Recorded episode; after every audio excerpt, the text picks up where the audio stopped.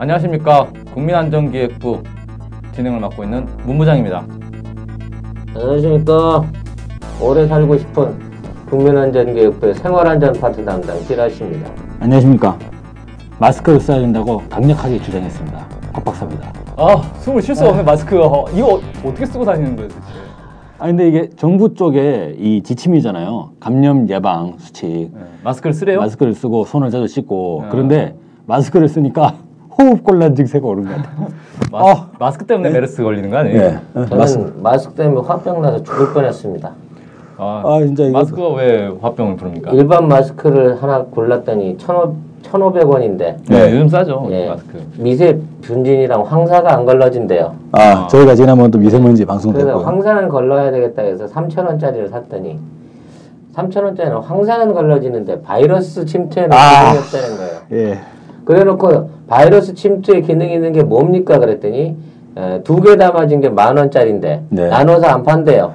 아, 그래서 만 삼, 만 사천 오백 원을 주고 마스크를 오늘 여섯 장을 샀습니다. 어. 네, 화병이 나서 죽을 것 같습니다 지금. 아 근데 제가 알기로 마스크로 바이러스를 걸르는 게 가능한가요? 근데 오늘 지하철에서 보니까 마스크 쓰신 분들이 꽤 계세요. 아, 예, 맞아요. 그래서 저도 뭐 긴가민 가면서 마스크를 주섬주섬 들고 오긴 했는데 또 여러분들이 또 끼고 계시니까 응. 나름대로 또 자신감 있게 또 그렇게 해도 되긴 하는데 일단 우리 오래 살아야죠. 음, 괜히 음, 메르스 걸리면 안 되니까. 저희가 최근에 정부의 지침이 내린 거에 대해서 오늘도 물론 제한성을 많이 말씀드리겠습니다만 정부가 하라는 걸 이렇게 해보는 것도 저 처음인 것 같아요. 마스크 쓰는 거. 네. 왠지 정부 관계자가 마스크 파는 회사를 차리지 않았을까 하는 아, 이런 또 의심을 해보게 되는데요. 네. 아무튼 요즘 메르스가 한국 사회에 아주 공포를 불러오고 있습니다. 처음에 정부에서는 메르스는 감염성이 약하기 때문에 멀리 퍼지진 않는다. 그래서 별로 이렇게 대단한 게 아닌 것처럼 이렇게 얘기를 했단 말이에요. 그래서 크게 신경 안 썼는데 갑자기 뭐 자고 일어날 때마다 환자 수주가 쭉쭉쭉쭉 늘어나더니 이제 사망자까지 늘어나고 아 이 질병이 과연 어, 우리 대한민국 국민들은 이 질병으로부터 안전한가 이걸 짚어보려고 오늘 또 모였습니다. 어, 우리 곽 박사님이 좀 일단 메르스가 뭔지부터 좀 설명을 해주시죠. 네. 일단 뭐 수많은 뉴스나 보도에서 많이 나왔는데요. 메르스가 최근에 발견된 그런 신종 바이러스죠. 2012년도에 사우디아라비아에서 처음으로 이제 분리가 되면서 메르스라는 이름을 받았다고 합니다. 메르스는 그래서 발견된 지도 얼마 안 되고 이게 그 급성으로 일부 지역에서 퍼지는 바이러스들이 대체로 그렇지 않습니까? 백신도 없고 치료제도 없다. 메르스가 가장 공포스러운 것 중에 하나가 치료제가 없다는 겁니다. 그래서 지금 병원에서 이제 격리되어 계신 분들 지금 680명이 지금 넘어가고 있죠. 그래서 거의 한 1000명에 육박한다. 1000명이 되면 이제 대책이 없다. 이런 이야기들이 나오고 있는데 그분들 지금 병원에서 그냥 가만히 계신 사실상 내지는 자가 면역으로 이겨내야 된다 네. 이거죠. 증세가 심해지면 그 호흡기를 음. 달면서 이제 호흡 도움을 받는 네, 그런 상황으로 이제 볼 수 있는데 무엇보다도 그러다 보니까 중동 지역에서는 상당히 높은 치사율을 보였다 이렇게 되어 있습니다. 음. 2014년도에 사우디아라비아 보건부에서 어떻게 얘기했냐면 메르스 환자가 480명까지 증가했는데 그 중에 139명이 사망을 했다고 합니다.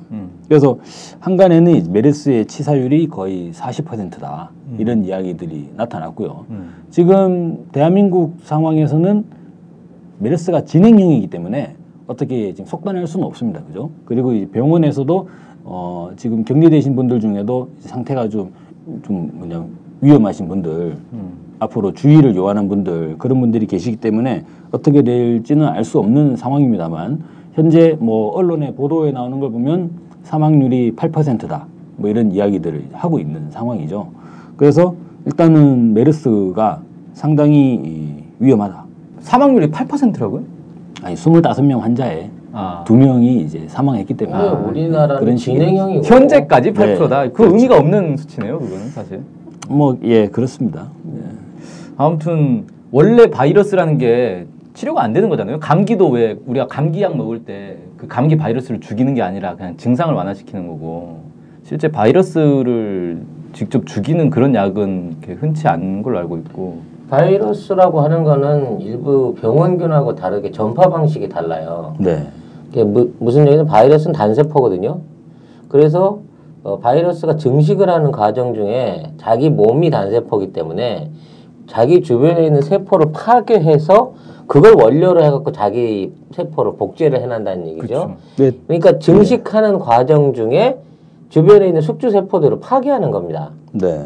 그래서 사람 같은 경우에 이제 그런 세포가 몸에 들어왔을 때 급속스럽게 증식 과정에서 이게 이제 에, 감염이 심해지고 그로 인한 그 병증으로 사망을 하기 때문에 일반적으로 이런 바이러스 제제는 다 똑같이 증식 억제제를 써요. 네. 대표적인 게 타미플루죠. 음. 그러니까 사스가 됐든 감기가 됐든 에볼라가 됐든 뭐 이번에 메르스도 바이러스 등 질환이라고 보면 이런 그 증식 억제 타미플루 같은 종류의 제제들만이 효과가 있지만 이것도 무슨 우리가 살충제나 회충약처럼 이 바이러스를 죽이는 게 아니라 증식을 억제하는 정도의 기능만 있다는 거죠. 음. 그래서 환자의 건강력, 건강 여부나 그 면역력 그리고 그 바이러스의 어떤 그 어, 추진 속도에 따라서 이게 이제 환자마다 증상이 혁신적으로 다르게 나타날 수 있다는 거 네. 이게 문제점인 겁니다. 네, 맞습니다. 세균의 경우는 세균이 하나의 세포로 완성된 독립된 생명체를 이루니까 그 안에 여러 가지 생체 물질들이 많이 있어요. 그래서 그 중에 하나를 차단시키면 세포를 죽일 수 있기 때문에 세균을 죽이는 살균이 가능하죠. 그런데 바이러스는 워낙에나 구조가 단순하기 때문에 이것을 결정체로 전환돼 버리면 그냥 끝나버리는 거니까 이것을 죽인다는 개념이 사실상 좀 이야기되기 어려운 그런 상황이죠. 근데 이제 메르스 관련된 증상을 같이 좀 말씀을 드리면서 예, 그걸 알아야 내가 걸렸는지 안 걸렸는지 알겠죠. 예, 근데 메르스 증상이 너무나 애매모호하다는 게 사실 감기하고 큰 차이 없지 않나요? 그냥 감기 증상 같아요. 왜냐면 잠복기가 2일에서 14일 가량의 잠복기라고 하는데 이것도 이제 일각의 이제 주장으로는 또 반론도 존재하고 이런 상황입니다. 38도 이상의 고열이 발생한다. 음. 돼 있고 기침과 호흡 곤란 같은 증상이 나타난다. 음. 감기와 유사하죠. 거의 감기인데. 예, 최근에 우리 막둥이가 이번에 그 이 후두염 croup이라고 하는 예, 유아 후두염에 걸려가지고 이 기침과 호흡 곤란 같은 증상을 보여가지고 병원 응급실 갔어요. 열도 나고. 열은 안 나요. 아, 안 열은 나지 않는데 어. 예, 그래서 아우 막 지난주에 그랬는데 깜짝 놀랐는데 갔다 오고 나서 그 다음 날부터인가 메르스 막 기사가 뜨기 시작하는데 아, 섬뜩했겠습니다. 예, 좀 섭섭하긴 했습니다. 그 잠복기가 2주라는 것도 이제 일각에서 제기되는 주장이고 그 현재 잠복기가 어떻게 되느냐 그리고 지금 대한민국으로 들어온 이 메르스 바이러스가 과연 이제 변이를 했느냐 그런 데 대한 판단이 없기 때문에 현재 뭐 이런 부분들도 열어놓고 생각을 해봐야 되는 것이죠. 그리고 일각에서는 뭐 콩팥 기능이 떨어지는 신분증을 동반한다 이런 이야기들이 있는데 일단은 메르스 바이러스 자체가 연구된 바가 별로 없어서 이에 대한 이제 증상과 그리고 대책이 상당히 좀 부실한 상황. 그러다 보니까 질병관리본부가 이야기한 메르스 감염 예방 조치도 상당히 좀 기초적인 부분에 머물러 있다 이렇게 말씀드릴 수 있겠습니다. 질병관리본부가 이야기한 부분은 이런 거예요. 평상시 손 씻기 등 개인 위생 수칙을 지켜달라. 음. 그래서 손을 자주 씻고 기침이나 재채기를 할 경우에는 화장지나 손수건으로 입과 코를 가려달라. 그리고 손으로 눈, 코, 입을 만지지 말아달라. 음. 그리고 호흡기 증상이 있는 경우는 마스크를 쓰고 즉시 의료기관에서 진료를 받아달라. 사람이 많이 붐비는 장소 방문은 가급적 자제해달라. 중동 지역 여행 중 낙타, 박쥐, 염소 등 동물과의 접촉을 삼가해달라 이렇게 돼 있는데 문제는 이게 메르스 감염을 예방하기 위한 게 아니라 가만히 이건 보시면 일반적으로 원래 하는 거잖아요. 아니 감염된 사람이 퍼뜨리지 않기 위한 조치예요 이게 어. 보시면 예를 들어 가지고 아, 그러네. 재채기 할 때 예. 입을 입을 그러니까 가려달라 이거. 자기 손으로 코나 입을 만지지 말라는 거예요. 음. 그 부분은 아 어떻게 어떤 이유로 이제 바이러스를 손으로 만졌을 때 이 입이나 코나 입을 만질 때 그 바이러스가 우리 몸속으로 들어올 수 있다 이런 이야기인가요? 호흡기 예 호흡기 증상이 있는 경우에는 진료 받아라. 이거는 이제 예방은 아닌 거잖아요. 그렇죠. 예. 그리고 사람이 많이 붐비는 장소 방문 자제 요 정도가 되겠는데 그런데 예를 들어 가지고 오늘도 저는 동대문농장에서 거의 완전 콩나물 시루처럼 돼가지고 지하철을 탔는데 아니 그 많은 분들이 마스크 쓰고 계시고 또 몇몇 분들은 또 기침을 하세요. 음. 워낙에나 또 공기도 탁하고 저희가 지난 방송 얘기했지 않습니까? 지하 공간에 미세먼지. 미세먼지 기침이 안, 안 날래 안 날 수가 없는데 그럼 그 사람이 많이 붐비는 장소 가급적 자제하면 동대문농장 환승하면 안 되는 거예요. 출퇴근을 일단 자제해야겠네요. 출퇴근 지하철은 일단 붐비지 않습니까? 그래서 경기도는 이번에 네. 초등학교 휴교령이 음. 발령되면서 뭐 일단 그렇게 됐다고 하죠. 아무튼 평택에 있었던 초등학교에서는 크게 문제가 음, 학생이 이제 음성으로 판단됐고 네. 그 어머니하고 어머니가 확진 환자였기 때문에 그 접촉 과정에서 옮기지 않았나 했는데 다행히 감염이 없었다고 네. 하는데요. 이번 사태 같은 경우에는 초기 진단에서부터 네. 굉장히 그 아이러니한 점이 많아요. 아, 일단 첫 번째 중동을 다녀온 이 환자가 처음에 고열 증세를 느끼고 병원에 입원을 했다는 얘기입니다. 그래서 질병관리본부에 신고를 했어요. 메르스 의심 환자가 있다. 네. 그랬더니 정부에서 인정을 안 했다는 거예요. 12가지 그 키트를 내려 보- 검사를 해보고 그 결과를 보자 했더니 그 결과로는 음성이었다는 겁니다. 아, 그래서 이 사람을 메르스 환자로 인정할 수 없다. 어, 뭐, 입원 조치 시킬 수 없다. 이렇게 예, 판단이 나오니까 오히려 환자가 나, 나 그러면 저 정부 부- 기관의 높은 사람한테 너 저기, 응? 알리겠다. 알리겠다. 정확하게 다시 판정해달라. 그래서 재확진을 거쳐서 이제 메르스 환자로 처음 판정이 난 거예요. 근데 이 사람은 이 시간 동안에 이틀 동안 두 개의 병원과 의사와 환자들을 만나면서 초기에 18명이라고 하는 2차 감염자를 이미 만들어낸 상황이 생겨버린 겁니다. 18명. 예. 그렇죠. 그 중에 한 명은 또 해외로 출국까지 했어요. 네. 중국으로 갔죠. 예. 그 흔히 한 명의 환자가 여덟 명인가요? 여덟 명의 환에게 이제 병을 전파하면 그것을 슈퍼 전파자라고 이제 규정을 한다고 하죠. 음. 그런데 18명. 근데 놀라운 건 말이죠. 이 70세의 이 노인이 바레인에서 뭐 어떻게 전파해갖고 들어왔는지 모르겠습니다만은 이 사람이 혼자서 비행기를 타고 온 건 아니잖아요. 그렇죠. 같이 타고 입국한 사람이 있을 것이고 그 비행기에 동승객이 있을 것이고 이틀 동안 만났던 가족 이외의 사람들 두 개의 병원을 거치면서 만난 사람들의 숫자가 정확하게 파악돼 있는 상태에서 이 사람들을 격리한 2차 2차 감염자 내지는 확진자로 판정하고 있느냐 이 부분에 대해서 생각을 해봐야 된다는 겁니다. 특히나 이 사람이 바레인에서 한국에 들어와서 병원에 입원하는 기간까지 과정에서 만났던 사람들은 아무도 지금 감염자 선상에 올려놓고 있지 않는 상황이란 말이에요. 그렇네요. 병원 입원 후에 발생한 사람만 해도 18명이고 거기서 파생된 사람이 지금 680명? 682명인 상황 아닙니까? 그럼 이 사람 혼자서 이틀 동안 만들어 아니야 지난 일주일 열흘 동안 만드는 환자가 682명인데 그럼 이 사람이 바라인에서 병원에 와서 입원할 때까지 걸렸던 기간 이전에 만났던 사람들 중에 과연 감염자나 어, 보균자나 지금 그렇죠. 의심 환자가 없을 것이냐 하는 부분은 정부가 전혀 찾아놓고 있지 않다는 부분입니다. 그래서 바레인에서 서울로 들어올 때 당연히 인천공항으로 들어왔겠죠. 그러겠죠. 비행기를 타고 들어왔겠죠. 설마 배를 타고 오셨을 리는 없고 예. 비행기를 타고 인천공항 들어오게 되면 그 비행기 내에서부터 일단 그렇죠. 같은 비행기 탄 적어도 한 바이렌 한 12시간 이상은 비행기를 타야 되는데 그 밀폐된 비행기 공간 속에서 그러면 옆에 앉은 승객은 뭐가 되고 또 스튜어디스들이 오면은 어유 물 한 잔 달라 이러고 또 그러면 이제 뭐 또 식사를 해야 되잖아요 기내식을 기내식을 먹으면 이거 포크를 또 빨고 이렇게 되지 않습니까? 그리고 그, 벼, 그 공항에서 공항을 계류해서 뭐 전차를 탔던 버스를 그렇죠. 탔던 승을 타고 집에 왔을 것이고 병원을 왔다 갔다 하는 과정 중에서 접촉할 수 있는 사람이 얼만데 각 대중교통 이용했으면 예. 뭐 그냥. 어마어마한 거죠.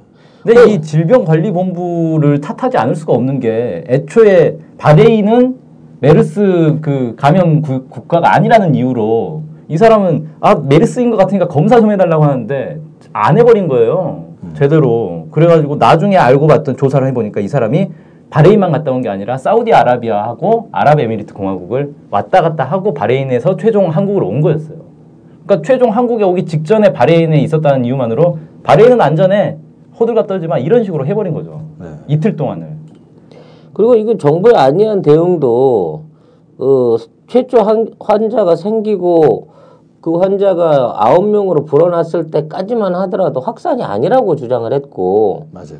예. 그 그로부터 5일이 지나서야 대통령이 이번 사태에 대한 문제를 해결하라 주의 깊게 하라라는 관점을 내쳤고 지금 이제 에, 격리자가 600명으로 늘어나고 난 상황에 와서야 관계 관계 장관 대책 회의를 오늘에야 음. 처음으로 했단 말이에요. 그러면서 아직까지는 확산 주의 단계다. 그럼 어느 정도 돼야 비상사태를 선언할 것이냐 했더니 한 300만 명 정도 감염됐을 때 비상을 하겠다는 거. 이건 미친 짓이지. 300만 명이 감염되면 40%로만 봐도 140만이 죽은 다음에야 어? 그 비상사태를 선언하겠다는 얘기 아니에요. 지금 지켜봐야 되는 주의 단계라고 아직도 이렇게 아니란 판단을 하고 있단 말이죠. 지금 외국이나 그 전염병 전문가는 이거 대확산 팬데믹이라고 하는데 대확산 저짐 직전에 있다는 거예요. 네. 이미 환자가 이제 두 명이나 죽었고 다섯 명 이상이 사경을 헤매고 있을 정도의 심각한 상황에 접어들었고 이미 3차 감염 환자도 확인이 됐어요. 네. 1, 2차 환자하고 전혀 관계없는 3차 확진 판진자까, 판정자까지 나왔단 말입니다. 여기서 더 이상 어떻게 확대가 될지는 그 다음 환자의 잠복 기간, 이게 앞으로 일주일 안에 폭발적인 증가를 보일 수 있는 위험이 있고 그 단계에 가면 막으려고 해도 막을 수가 없어요, 이제는. 너무 사회 구성 고리가 확 퍼져 있는 상황이라. 이게 그쵸? 그러니까 네. 정부에서 안일하게 대처한 이유 중에 하나가 이 메르스는 치사율은 높지만 전파가 잘 안 되는 거다. 감염이 잘 안 되는 병이기 때문에 큰 문제가 없다는 식으로 되게 안일하게 했는데 전파가 잘 안 됐던 이유, 중동에서 전파가 잘 안 됐던 이유는 사실 중동은 인구 밀도가 낮으니까 그런 거잖아요. 중동의 사우디아라비아에서 뭐 메카나 이런 도시를 제외하면 음. 거의 뭐 인구가 만명 단위 그렇죠. 정도가 되는 게 완전 다 소도시들. 바레인도 이러고. 이제 뭐 상당히 이렇게 서울과 같은 밀집 구역은이라고 볼 수는 없는데 한국하고 중동은 완전히 예, 중동은 다른 상황인데. 사회의 성격이 다르지 않습니까? 근데 우리 정부가 그 간과하고 있는 게 뭐냐면 작년도 2014년 5월 달에 미국 플로리다에서 이 메르스 환자가 처음 나왔어요. 네. 그래서 미국 입장에서는 이 환자를 두고 병원 안에서 격리 치료를 하는 과정 중에 메르스는 병원 내 감염이 없었다 그랬어요. 네. 그리고 사람 대 사람의 에, 메르스 공기 전파를 통한 메르스 전염 전염 사례는 없다 하고 작년에 발표를 했어요. 네. 그러니까 우리 정부는 아마 그걸 너무 확신하고 믿었던 것 같아.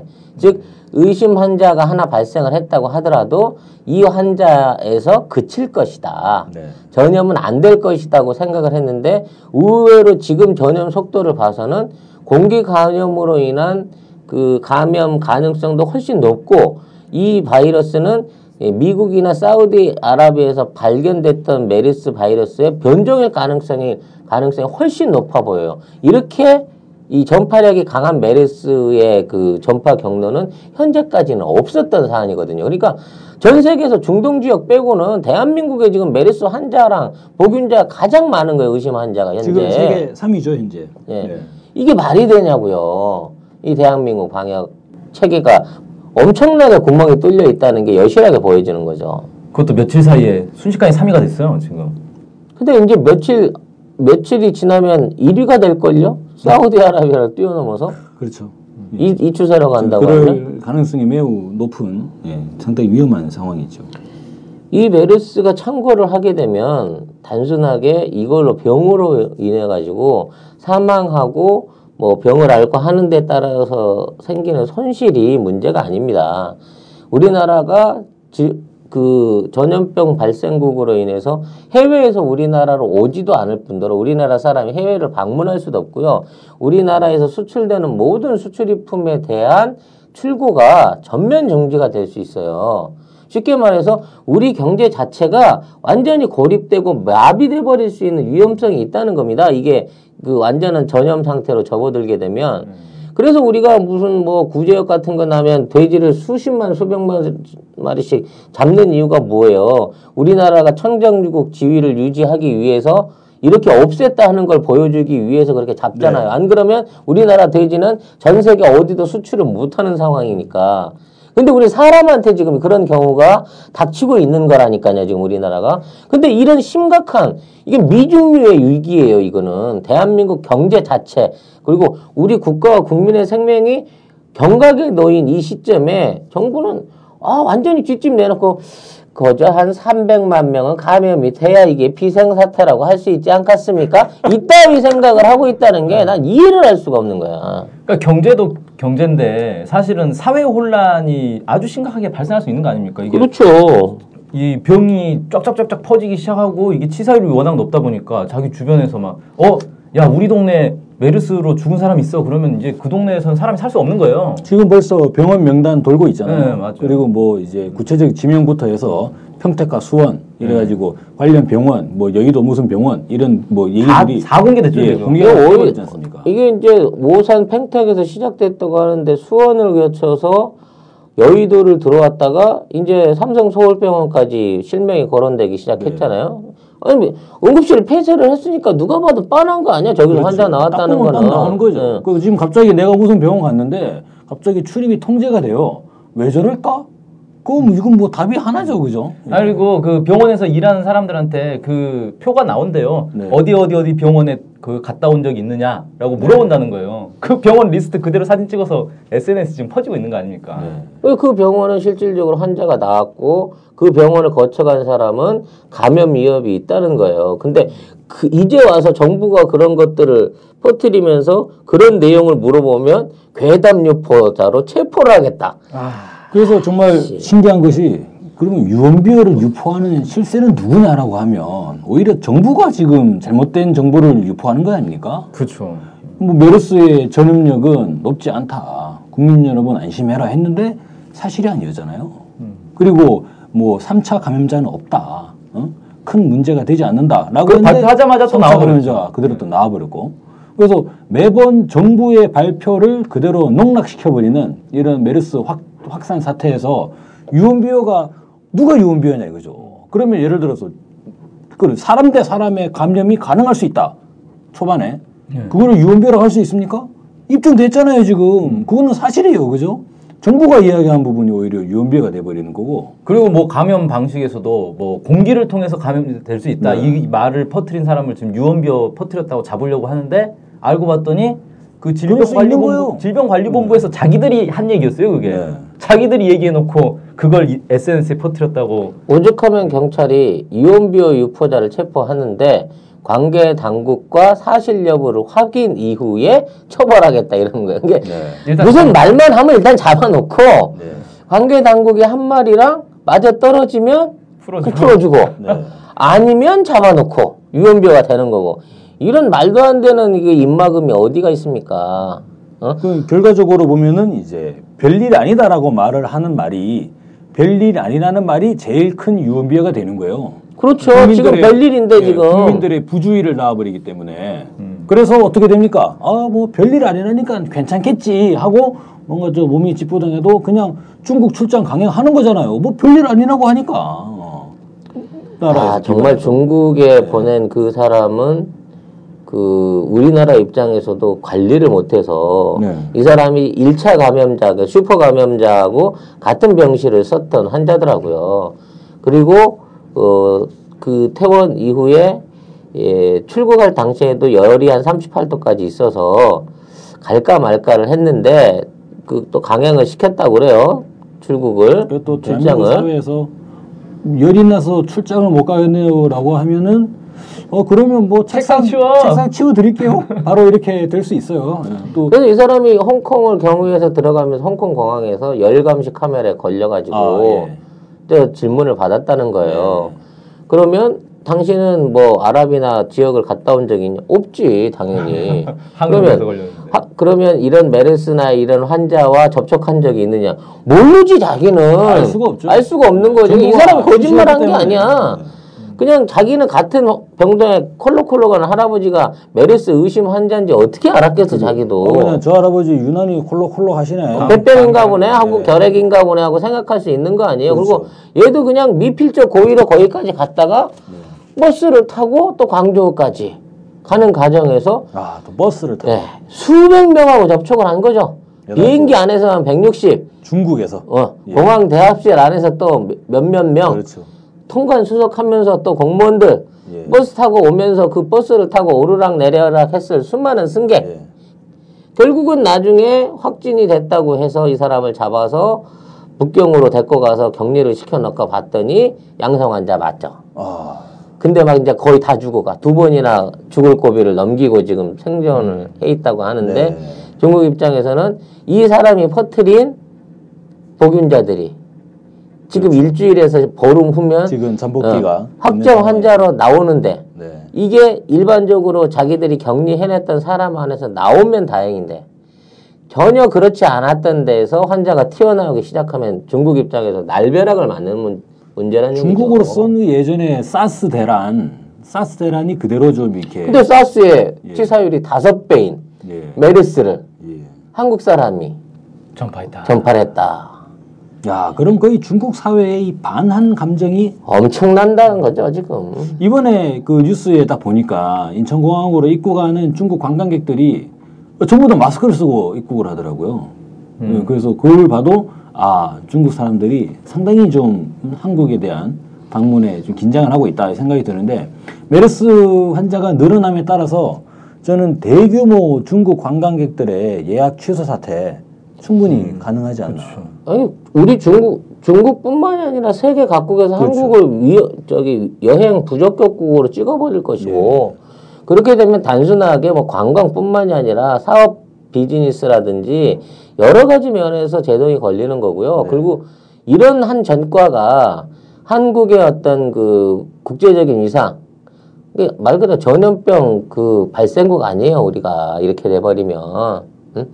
그 국제적인 그 위신을 엄청나게 떨어뜨리는 결과가 만들어진다는 겁니다. 근데 그래서 DJ 정부 때 그 김대중 대통령 같은 경우에는 이 보건 보건부를 강, 강력하게 지원을 했었어요. 그러면서 방역은 제2의 국방이다. 음. 응? 그 당시에 뭐 들어올 수 있는 외국에서 들어올 수 있는 뭐 여러 가지 병원균이나 네. 이런 뭐 병충해나 이런 것들 자체를 막아내는 거는 외국의 군사가 침입하는 걸 막아내는 것만큼이 중요하다고 했었는데 이게 뭐 정부 행정 간편화를 하면서 무슨 어? 복지부 밑에다가 보건행정을 쑤셔 넣는 바람에 지금 있는 보건복지부 장관은 뭐 경제 통이기는 하고 복지에 대해서 실무 경험이 있는지 모르지만 보건 행정에 관한 아무런 지식이 없는 사람들이고 그만큼 그 밑에 있는 사람들의 전문성도 떨어지는 거 아니에요. 보건이 복지에 종속이 돼버린 결과 그렇죠. 네, 보건 업무가 이제 사실상 이게 좀 축소돼 버리는 예. 거죠. 완전 축소돼 버리고 지금 있는 상황에서 보건으로 해서 뭔가를 예방한다는 차원의 거는 아무것도 존재를 안 하는 거예요. 네. 지난번 에볼라 그 의심국에 있는 사람들을 들여왔을 때도 국내 에볼라를 에, 막을 수 있는 방어 장비가 있냐, 약은 있냐, 네. 병원은 있냐, 시스템은 있냐 아무것도 없다는 거예요. 운이 좋아서 근데 그런 거죠. 안 들어왔을 뿐인 거예요. 예. 옛날에 사스 사태로 중국과 동남아에서 수백 명씩이 죽어나갈 때 우리나라에는 사스가 들어왔으나 아무도 안 죽었거든요. 네. 그걸 보고 그런 거야. 한국 사람이 워낙 몸이 건강하고 사계절이 있고 그래서 김치 먹고 홍삼 어, 먹고 홍삼 먹고 마늘 먹어서. 사스 정도는 거뜬히 이겨내서 이런 소리를 하는 나라가 우리나라라는 얘기예요. 올 봄에도 어 인간에게 그 인간에게 감염이 될 수 있는 그 변형 조류독감 바이러스가 동두천에 나, 날라 아 동두천이 아니죠 중랑천에 날라온 철새한테 중랑천이요? 예 철새한테서 발견이 예. 됐어요. 어, 우리, 우리 동네인데? 그러니까 근데 그게 이제 인수 감염으로는 점염이 안 됐다 아직. 예. 그렇기 때문에 그냥 다행이다고 끝난 거란 말이죠. 근데 예. 그게 만일에 어떤 절차를 통해 사람과 접촉이 생겼고 그로 인해서 바이러스로 그 사람한테 옮길 수 있는 바이러스가 인간한테 전염이 됐었다고 하면 또 중국처럼 수백 명 죽었을 거 아니 우리는 약도 없으니까 네. 근데 지금 메르스 바이러스가 딱 그 지경인 겁니다. 애초에 뭐 미국에서나 그 선진국에서 생긴 메르스 그 메르스 바이러스는 한 번도 병원 내에서 다른 환자한테 옮기거나 사람들 산업으로 공기 감염된 전력이 없었어요. 근데 우리나라에서만 그렇다는 건 둘 중에 하나인 거야. 바이러스가 실제적으로 변종이 됐거나 우리나라가 워낙 방역 체계가 없이 환자와 의사와 보호자와 어? 간병인과 방문자들이 한꺼번에 얽혀서 있는 병원 구조 안에서 이런 감염을 집중적으로 전파할 수밖에 없는 병원이 감염의 온상이 될 수 있는 바- 병원 구조 시스템 하에서 생겨난 일종의 한국적인 병폐라고밖에 볼 수 없는 거거든요. 인지일 수 있다. 그 지금 그러다 보니까 오히려 메르스 바이러스가 이제 실제로 변이를 한 거냐라는 데서 이 보건당국이 확증을 못하는 부분도 워낙에나 한국 사회의 이 방역이라는 게 사실상 이를테면은 저희는 다 병문안을 가잖아요. 그렇죠. 누가 이제 또 아프다 그러면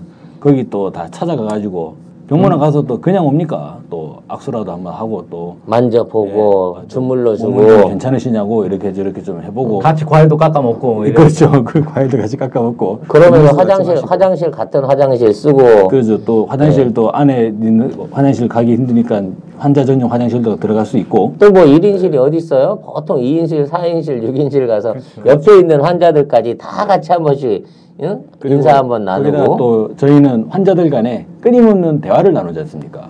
수담을 나누잖아요. 예. 그래서 또 이렇군 저렇군 뭐 우리 아들이 이번에 군대를 갔는데 하면서 얘기가 쭉 밤을 이어- 이어지다 보면 아 이건 정말 상당히 심각하죠.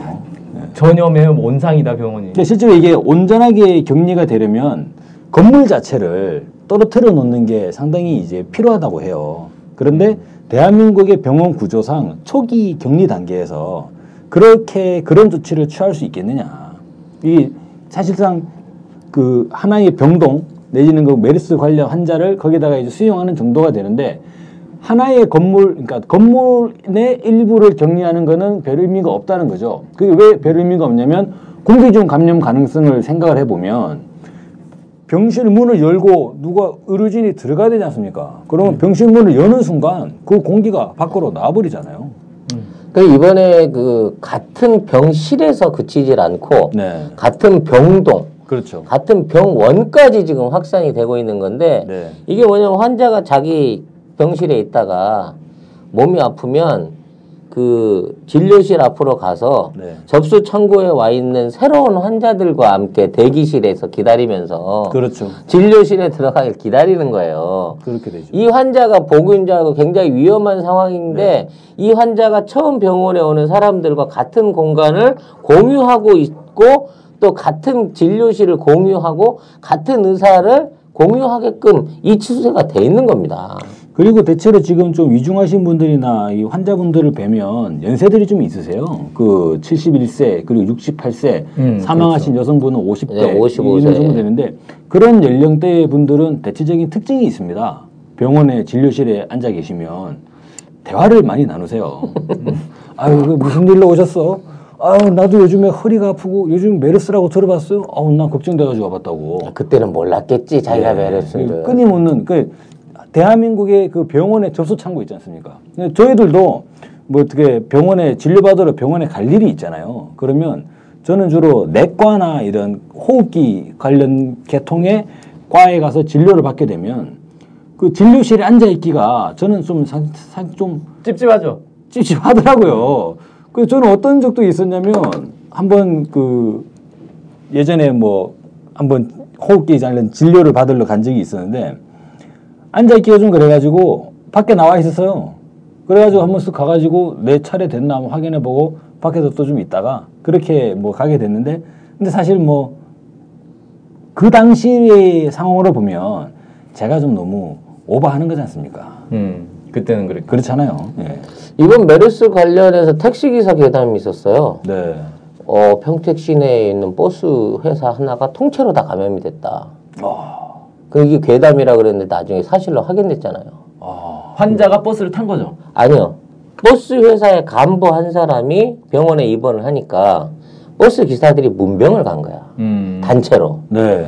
문병을 갔다 오고 나서 이 사람이 있죠. 예. 사람이 확진 환자로 판정이 된 거야. 예. 근데 이 환자를 문병 갔다 온 버스 기사들이 평택 시내를 돌아다니면서 버스 버스를 운송 계속 노선 운행을 하시는 계속 한 거거든 요. 네. 근데 이게 사실로 밝혀졌어요. 네. 아. 뭐뭐 몇 명인지 구체적인 숫자는 안 나와 있지만 어찌 됐거나 그러면 메르스 환자를 평택 버스 기사분들이 열심히 예, 퍼뜨리는 방문을 하셨고 거기서 메르스 바이러스가 어떻게 된지 모르는 상황에서 그 기사분들이 또 다음 날 정상적으로 열심히 또 근무를 하셔야 되잖아요. 그렇죠. 예. 열심히 근무를 하셨다는 거예요. 이제 정부의 마지막 거짓말은 그겁니다. 가, 보균자인 상태. 그러니까 잠복기에는 전파가 되지 않는다는 거예요. 네. 근데 이것도 거짓말인 거예요. 네. 만약 이게 사실이라고 하면 2차, 3차 감염이 안 일어나야죠. 그게 어떻게 가능할 수가 있죠? 그러니까 그런 주장을 정부는 하고 있는 거예요. 네. 믿어라 이거지. 어? 우리가 정부한테 속은 게 한두 번이 아니잖아요. 그러니까 지금- 뭘 믿으라는 거예요? 아니 지금 저 캄캄한 밤바다에 수백 명의 잠수사들과 함정과 어, 배들이 구조 작업을 하고 있으니까 당신들은 걱정하지 말고 기다려 믿어 이 얘기랑 똑같은 거예요 지금 정부가 하고 있는 것은. 아 참 답답합니다. 아무튼 그 중국 얘기 아까 좀 나왔었는데 이게 중국 입장에서 볼 때 한국이 아니 그 미국에 뭐 사드를 배치한다 그래가지고 중국을 위협 군사적으로 위협하지 않나. 이제 뭐 환자를 들이밀어가지고 이 심각한 질병을 막 퍼뜨리질 않나 완전 아 심지어는 이 땅에서 탄저균 탄저균 생탄저균으로 살포 실험까지 17년 동안 하고 있었다고 발표를 했잖아요 그렇죠. 와, 이- 이건 중국 입장에서 한국 도대체 뭐한 나라야 이런 생각이 딱 들 것 같은데 지금 이 메르스에 대한 그 확진을 비상사태로 선언하기를 300만 명 정도가 확진이 되면 되겠다. 아직은 680명이다 하고 여유 있게 얘기를 하고 있는데요. 그러면 그렇게 해서 비상사태를 선포했다고 치면 이 메르스를 막아낼 만한 방역이나 시스템이나 약이나 방식이 있냐 이 말이에요. 지금 전 세계에서 우리나라가 세 번째로 많은데 그리고 거기에 대한 확실한 치료약이 치료약이 준비돼 있지 않은 상황에서 이렇게 단순하게 차단하고 있다, 막고 있다는 전제만으로 지금 있는 사태가 끝날 수 있다 그러면 이 600명 정도의 의심 환자가 여기서 더 불지 않고 계속 줄어들면서 어 병이 잦아질 수 있다고 하면 그건 천우신조인데 여기서 6천 명, 6만 명, 60만 명 그리고 300만 명이 돼야 그때 가가지고 비상사태를 선언하고 어떤 방역이나 본격적인 조치를 취하겠다고 하는 이 정부는 구제역 때도 그렇게 안 했단 말이에요. 조리효과음 때도 그렇게 안 했어요. 적극적으로 지역을 통제하고 어떻게 막아보려는 노력을 했는데 사람한테 구- 사람의 생명에 달린 일에 대해서 왜 이렇게 태어나냔 말이에요. 그럼 거기에 대해서 뭐 치료할 만한 약제라도 있나? 그러니까 아니 비상사태를 선포하면 뭘 할 수 있는 거죠? 600만 명이 지금 감염이 됐어요. 뭘 할 수 있는 건가요 우리가?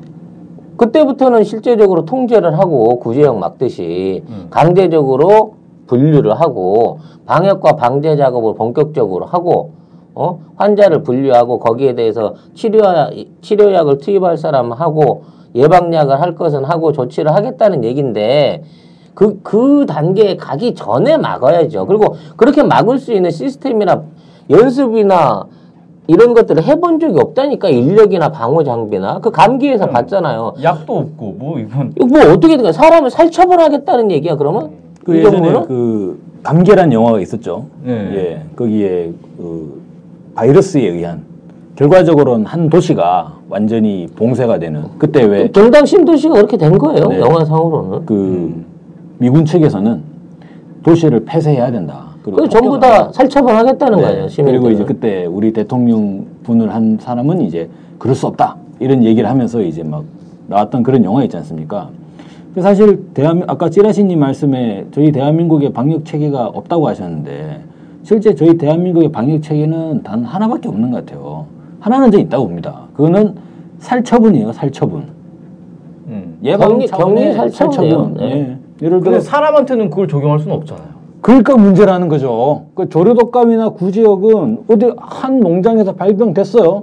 예를 들면 이런 거랑 같습니다. 예를 들어서 어떤 농장에 오리 농장에 조류독감이 발병했다 이 말은 동대문 운동장, 동대문 역사문화공원의 그 지하철역에서 한 명이 메르스, 메르스 갔다 이 말이에요. 그러면 어떻게 합니까? 예방 차원에서 그 일대 전부 다 폐쇄하고 살처분 하는 거잖아요. 조류독감은 그렇게 하거든요, 실제로. 네. 구지역도 그렇게 하잖아요. 그렇죠. 예를 들어서 한 농가에 거의 오리를 닭을 3만 마리 키우고 있는데 거기에서 조류독감 병원체가 발견됐다고 해봐요. 그럼 어떻게 합니까? 그 농장만 폐쇄하는 게 아니에요. 혹시나 예방 차원의 인근, 그렇죠. 뭐 반경 몇 킬로미터 내에 있는 인근의 농장의 닭을 다 살처분해 버리거든요. 그게 유일한 사실상 대한민국의 방역 체계 아니냐. 여기서 저는 또 하나의 그 굉장히 국가의 의심스러운 상황을 짚어보게 되는데요. 우리가 사스나 이런 것들이 창궐하기 시작한 이후로 그 타미프루라고 하는 약제, 이게 초창기 사스가 발병했을 때 국내 타미프루 재고량이 없어가지고 정상적으로 투여를 못한다 그래서 정부가 비판을 많이 받았어요. 그 이후로 정- 신종플루 때 예. 말씀하시는? 신종프루 때죠. 음. 신종프루 이후에 사스나 이런 것들이 계속되면서 우리 보건복지부는 타미플루에 대한 재교량을 늘리겠다고 얘기를 했고 정부 발표로는 1250만 명, 약 1000만 명분 이상한테 투여할 수 있는 타미플루를 재고로 갖고 있다고 정부는 발표를 했어요. 근데 실제적으로 그만한 재고량이 있는지 확인해 본 적이 없습니다. 지금 우리가 타미프루가 그나마 현재 밝혀져 있는 바이러스 억제 중에는 가장 효능이 뛰어난 것이고 대중적인 것이거든요. 그래서 만일 우리 정부가 천만 명분에 관한 한 타미프루 제재를 갖고 있다고 하면 지금부터라도 예방 차원에서 감염 환자나 감염 의심 환자들한테 집중적으로 이걸 투여를 하고 의심되는 학교와 지역들에 투여를 해가지고 확산을 미리 막는 게 사실은 현명한 정책의 진행이라고 봐야 됩니다. 근데 그 하나의 방역 대책을 지금 제안을 하시는 거군요. 아니요 의심을 하는 거예요. 네. 과연 그만한 아, 타미플루가 있는 거? 있는가를 네. 확인을 못 하겠다는 네. 거예요. 네. 석유 비축 기금처럼 네. 타미프루를 비축한다고 말만 해놓고 천만 명분이면 수조 원어치의 원가거든요. 네.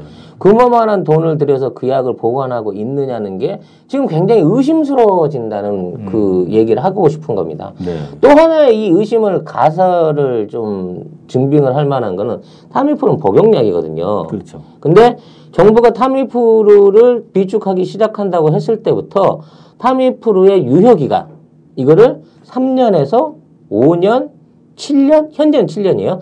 10년까지 늘리려다가 이거 이제 거부당한 상태로 있어요. 아, 그러니까 대한민국에 유통되는 먹는 약 중에 3년 이상 그 유효를 인정하는 약이 없습니다. 근데 근데 유독? 타미프루만 7년 이상을 유효 기간으로 사용할 수 있다는 허가를 내주고 있고 네. 10년까지 늘리려고 하는 태도를 보인다는 얘기죠. 거의 이 약이 무슨 대단한 약인가? 방부제로 만들었나? 왜 이렇게 오래 가는 거지? 문제는 이게 제가 보기에는 현재 부족한 타미플루 재고를 오래된 그 이전 타미플루까지 확산시켜서 보유하려고 하는 일종의 꼼수인 것 같다는 생각이고요. 따라서 신규로 비축했다고 하는 타미플루에 대한 물량이 실제로는 존재하지 않는 게 아니냐. 그래서 이걸 풀라고 해도 지금 당장에 이 타미플루를 재고량이 없기 때문에 못 풀고 있는 게 아니냐는 의심을 자꾸 해보게 된다는 겁니다. 음. 그 보건복지부 빨리 내놔봐. 타미플루 있는 재고량 천만 명분 투약분이 있다고 그동안 공언을 해왔으니까. 안 그러면 어, 이제 예산 삥탕 친 거죠. 이거. 그렇죠. 이건 예상 삥땅에서 횡령 친 거죠. 그리고 이제 택도 아니게 아니 일본의 제약회사 창고에 보관을 해왔는데 갖고 오기만 하면 돼. 이따위 개구라를 풀 수도 있죠. 근데 충분히 진짜. 가능성이 있다고 생각합니다. 아, 예. 네.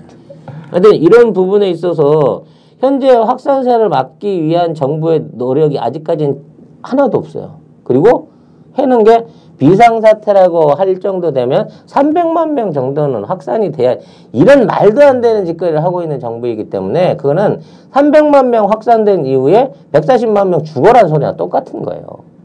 이거를 빨리 우리 국민들이 강력한 대책을 요구하고 여기에 대한 역학조사와 좀 더 그 지금 지금도 그렇잖아요. 어느 병원인지 얘기를 해라. 이미 국민은 다 알고 있는데 그런 거 물어보면 그 괴담 유포야. 어? 만일에 네가 감기 걸렸는데 신고 안 하고 집에 있으면 벌금 200만 원 때린다. 이게 국가의 유일한 지금 대책이란 말이죠. 언론 대책도 그렇고. 아니 이 지금 박근혜 정부 들어서서 뭐 그 이전에도 그랬는지 모르겠는데 아, 무슨 대책이라고 내놓는 게 다 이런 식이에요. 일단은 그 대응을 느리게 합니다. 어, 뭘 제때 해야 될 걸 안 해가지고 일을 키워요. 일을 키워놓고 국민들이 막 거기에 대해서 성토를 하면 유언비어 유포한다. 괴담 유포한다. 이런 식으로 해서 국민들 목소리만 다 때려잡으려고 그러고. 그 거의 세월호 때도 똑같지 않았습니까? 그렇게 하면은 벌금을 부과해서 국가 예산이 증가해서 그러나. 아, 씨, 그런 그걸 노리고 일부러 그런 함정 파는 그건, 건가? 그건, 그건 아니라고 생각하는데요. 그 저는 정부의 대책안들을 보면 예를 들어서 사람이 많은 장소에 모이지 마라 이런 부분들이 너무 비현실적으로 보이잖아요. 저희들이 보기에는. 근데 이거는 일반 국민들에게 이야기하는 게 아닌 것 같아요. 좀 환, 환자들한테 네가 조용히 겨- 스스로 자, 자신을 격리하고 스스로 낫든지 죽을 때까지 가만히 있어줘 이런 느낌으로 받아들여지지 않아요? 이를테면 그냥 뭐 강남에 계신 먹고 사실 만한 분들한테는 이런 게 가능하다고 보거든요. 그냥 집에 있으면 되니까. 사람 많이 계신데 가지 말고 어디 나들이 할 것 같으면 자가용 끌고 나가시고 괜히 그 지하철 뭐 지저분하게 어. 그리고 또 정몽준 의원이나 이런 사람들은 지하철을 워낙 안 타다 보니까 지하철 가격도 잘 몰랐던 적도 있지 않습니까? 아직도 뭐 90원이라고 그러고. 그런 사람들이 들어보면 예? 그러니까 지금도 저는 어 뭐 정치인들이나 아니면은 이제 꽤 이제 대한민국의 권위를 가지고 계신 분들이 과연 이런 대중교통 수단이나 서민들의 생활에 그 막 대형 마트에서 북적북적하면서 뭐 물건을 사고 그러는 문화에 전혀 다르게 계실 것 같아요. 결국 메르스의 안전지대는 국회와 청와대뿐이에요. 예. 저는 저는 혹시라도 제가 메르스를 앓게 된다면 반드시 국회를 참관을 가고 네. 대정부 회의 있는데 가서 얼쩡얼쩡거리면서 의원들하고 어떻게 한번 부벼보고 네. 청와대 근처에 가서 기침이라도 실컷 해보고 싶은 마음이에요. 근데 아마 메르스가 이렇게 확산이 되면 청와대는 아마 지하에 벙커로 벙커로, 들어가려나? 예, 어. 들어갈 가능성이 상당히 높아 보이고요. 야, 국회는 쉬겠네. 결국은 결론은 그겁니다. 스스로 살아남아야 돼요. 맞습니다. 이번 세월호 사태와 네. 같습니다. 괜찮아. 기다려. 아무 일 없어. 믿으면 우리가 죽습니다. 네, 메르스 사태의 교훈은 자기의 건강은 자기가 챙겨야 된다. 이놈의 아, 나라에서는 참. 자기가 대한민국 사회가. 이건 무슨 무정부 사회도 아니고 이거는 뭐 어떻게 되는 거예요? 그래요. 이건 거의 무정부 상태에서는 할 수 있는 얘기죠. 근데 저희가 완전한 무정부도 아니에요. 왜냐면은 해야 되는 건 되게 많아요. 세금도 다 내야 이 되고. 공안에 관련된 예. 납세에 관련된 뭐 이런 거는 그렇죠. 아주 철저하게 살아있는 그 향기가 나는데 그러니까 의무는 많으되 권리는 없는 뭐 그런 그 국민복지나 보건이라든지 국방이라든지 이런 부분에 있어서는 이미 다 죽어버린 것 같은 네. 시체가 돼버린 것 같은 그런 국가에서 살고 있는 느낌입니다. 그에 대한 아주 제대로된 예가 이번에 탄저병에서 나오지 탄저균에서 나오지 않았습니까? 아, 네. 어떻게 이제 탄저균 얘기로 좀 이제 넘어가. 넘어가시죠. 그죠? 예, 타, 하, 아니 근데 어떻게 병이 동시에 이 무시무시한 병이 두 가지가 이렇게 갑자기 터질 수가 있죠 한국. 뭔가 저는 이거는 음모가 있는 건가 이거? 이게 물론 까마귀 날자 배 떨어지는 그런 격일 수도 있습니다만 그렇지 않을 수도 있는 거잖아요. 음. 이 나라에서는 뭐든 뭐든지 음모가 가능하니까 현재 아, 좀 뭔가 좀 탄저균 사건도 사실 지금 거의 탄저균은 오히려 언론 통제에 들어가면서 메르스에 덮어버리려고 음, 하는 메르스로 탄저균을 덮는다. 느낌이 있다요. 네. 대체로 보면 한겨레 신문사나 몇몇 언론사들을 제외하고는 탄저균은 이후의 상황이 계속적으로 후속 보도가 되지 않고 있는 듯한 음. 상황을 볼 수가 있고 메르스에 관련된 보도가 엄청나게 늘어나게 되면서 사람들의 머릿속에서 그 탄저균 사고가 사실상 그 치사율이나 위험성으로 보면 메르스 못지 않은데도 그럼에도 어, 불구하고 이건 90%잖아요 치사율이 그에 대한 기억이 사실상 잊혀져 버리는 이런 참 문제가 있죠. 어쨌든 일단 이 탄저균 사태가 도대체 뭔지 네, 부터 좀 한번 얘기를 해주시죠. 말씀드리겠습니다. 지난 5월 달이죠. 한 1년, 아, 1년 아니죠. 한 달, 한 달 정도 전으로 흘러가는데, 경기도 오산시에 보면 주한미군 기지가 있습니다. 거기 공군, 저는 대부분 이제 공군 기지로 알고 있는데, 거기에서 그 이른바 이 생물학 무기로 활용이 되고 있는 탄저균, 탄저균에 대한 실험을 했다는 거예요. 음. 그리고 그런 실험을 하기 위해서 미 본토에서 탄저균 샘플을 가지고 왔는데 문제는 그 샘플이 확실하게 이렇게 딱 그 비활성화된 상태의 세균이 아니라 살아있는 세균을 보냈다는 것이죠. 음. 그 실질적으로 그것도 어떻게 보냈냐면 페덱스 택배로. 예. 정말 충격적이죠. 생물 무기 아닙니까 탄저균은? 생물 무기죠. 실제로 그 예전에 미국에서 이 탄저균이 탄저균이 하나의 포다 형태로 존재하게 되면 그냥 백색 가루 형태가 돼버리죠. 그래서 탄저균을 저희가 많이 이야기할 때 생물학 무기로 탄저균을 이야기하는 이유가 탄저균은 한번 포다 형태로 이렇게 변환이 되면 지속적으로 살아있게 되죠. 생존 능력이 매우 우수합니다. 이거는 뭘 말씀드리냐면 생물학 무기로 전환을 시켜서 생물학 탄도를 만들었을 때 그 탄도의 유효 기간이 엄청나게 오래 간다는 거죠. 20년까지도 가능하다고 그래요. 예. 그러니까 어떻게든 한 번 만들어 놓으면 20년간은 이렇게 사용할 수 있으니까 모든 이제 생물학 무기를 만들 때 탄저균, 탄저균, 탄저균을 찾게 되는 건데 제일 쓸만한 예. 무기다. 그 실제로 미국 내에서 공포의 백색 가루 이래가지고 탄저균 배달 사태가 있었지 않습니까? 아, 뭐 테러 뭐 이런 그렇죠. 일종의 테러죠. 게다가 또 일본에 있었던 옴질리교, 음. 옴질리교도 탄저균을 이용한 테러를 시도했었고, 근데 옴질리교는 탄저균 테러가 잘 안 됐어요. 그래가지고 사린 가스로 테러를 해가지고 그걸로 이제 크게 음. 사회적 파장을 일으켰지 않습니까? 어쨌거나 그런 탄저균을 주한미군 기지에서 이 탄저균을 가지고 실험을 했다. 음. 이게 정말로 좀 놀라운 사실인데, 근데 충격적인 것은 그 설비가 무려 17년 됐다. 17년 전부터 그럼 실험을 하고 있었다? 1998년이죠. 예. 근데 언론이나 예, 주한미군 측에서는 17년부터 실험해서 죄송하다라는 말은 하지 않았어요. 근데 그 설비가 이제 17년 된 거다라는 게 나오니까 국내에서 어떤 의문이 증폭이 되냐면 아니 그럼 17년 동안 그걸 한 거냐? 음. 당연히 뭐 어떻게 된 거냐? 당연히 의심을 예, 할 수밖에 없죠. 이런 이야기가 따라서 생균이 이번에 처음 반입됐다는 미군의 주장도 믿을 수가 그것도 없고 거짓말이 돼버렸죠. 예. 그 안전성에 관해서 미 합참의장이 99.9% 안전했으리라고 본다. 이건 뭐야? 왜 100%라고 말 안 하고 99.9%가 그래? 기분 나쁘게. 0.1%는 샜을 수도 있겠지? 하는 얘기랑 똑같은 거 아니에요? 그 실제로 22명의 실험 요원들이 그 탄저균 생균을 다루었다는 거예요. 실제로. 4주 동안. 근데, 아, 그, 냉, 냉동 상태로 보관을 하다가 일주일 전에 이제 꺼내가지고 해동을 했다 그랬죠. 근데 미국 본토에서 이제 긴급 전문이 날아왔겠죠. 야, 그거 살아있는 거야. 어? 폐기해. 예. 그래서 주한미군 측의 입장은 그렇습니다. 그거를 이제 그 일종의 완전히 폐기를 하고, 그러니까 이 염기성 표백제에다가 집어넣어가지고 완전히 그 단백질을 분해시켜 버렸다는 거죠. 음. 그렇게 폐기를 하고 그 실험실 전체를 이제 표면을 제독을 했다라고 하는데 약간 좀 분위기가 이상한 게 탄저균이라고 하는 것은 생존 능력이 정말로 우수한, 아니, 우수하다는 표현은 그렇죠. 생존 능력이 정말로 끈질긴 그러한 세균이 되는데 표면을 이제 닦아내는 제독을 하고 나서 그 다음 표현이 공기 중에서 탄저균이 발생되지 않았다는 거예요. 음.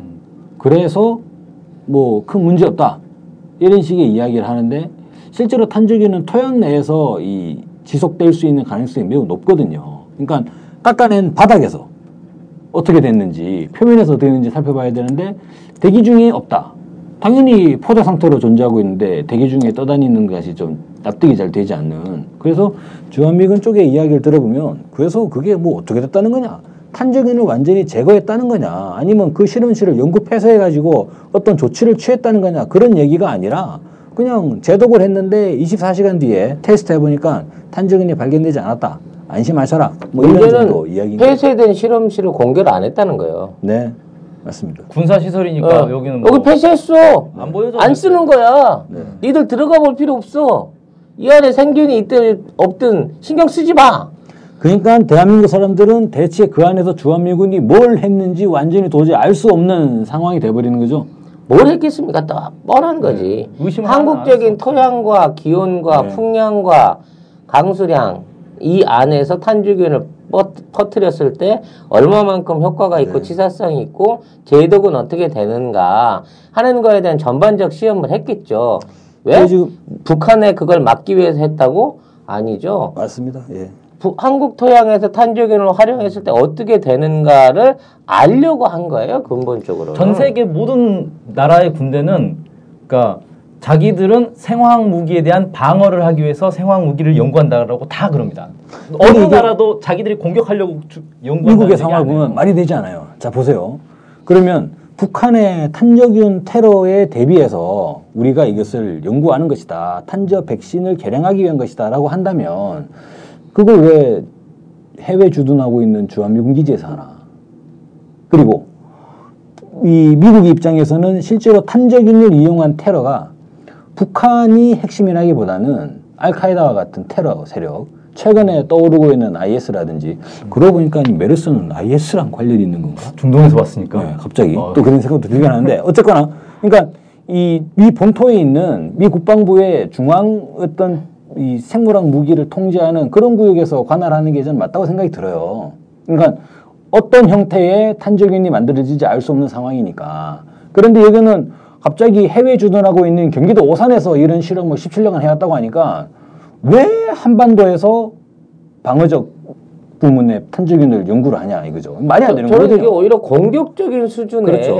데이터를 얻기 위한 그러니까 공격용이죠. 탄저균을 네. 가장 효과적으로 뿌릴 수 있는 방법을 연구하기 위한 그렇죠. 실험이라고밖에 볼 수가 없어요. 대한민국 한반도의 생태 환경에서 어떻게 만들어야지 치사율이 세고 오래 끈질기게 살아남느냐 이런 탄저균이 그 실제로 예전에 보면 6.25 전쟁 때도 미국이 세균전을 했다라는 그런 주장들이 있어요. 맞습니다. 물론 예. 미국은 뭐 발뺌하고 있다가 최근에 알자지라에서 그 명령 문서를 발견했어요. 미국 국방부에 이를테면 이제 그 생물학 생물 무기 테스트를 해봐라라는 명령 실험 문서를 발견해가지고 재작년이었죠. 한간에 논란이 된 적이 있는데 전력도 있어요 미국은.